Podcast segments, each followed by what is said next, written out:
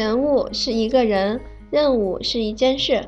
大家好，欢迎收听本期 LegoMate 汉语口语角，我是山村智子，来自日本。我是一名混血儿，我的妈妈是中国人，我爸爸是日本人。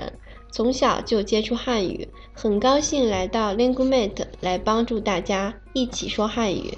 说了这么多，今天我的搭档是来自印尼的林玉汉。嗯，Hello，大家好，我是来自印尼的林玉翰。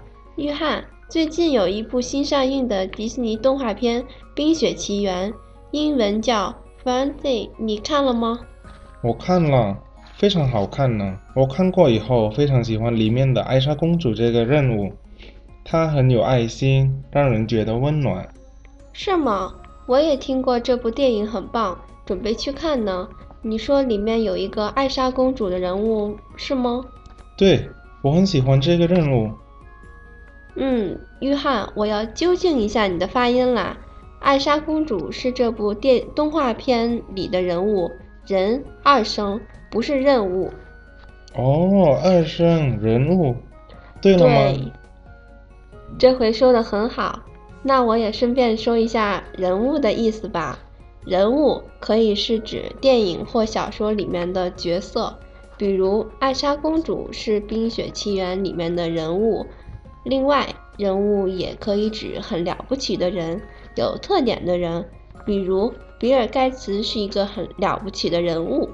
啊，第二个用法我是第一次知道，谢谢栀子。没事，那你刚才说的任务，任是四声。任务这个词你知道吗？嗯，是一件事的意思吗？对，一般这件事是指在生活、工作或学习方面必须完成的一件事，必须完成的事就是任务。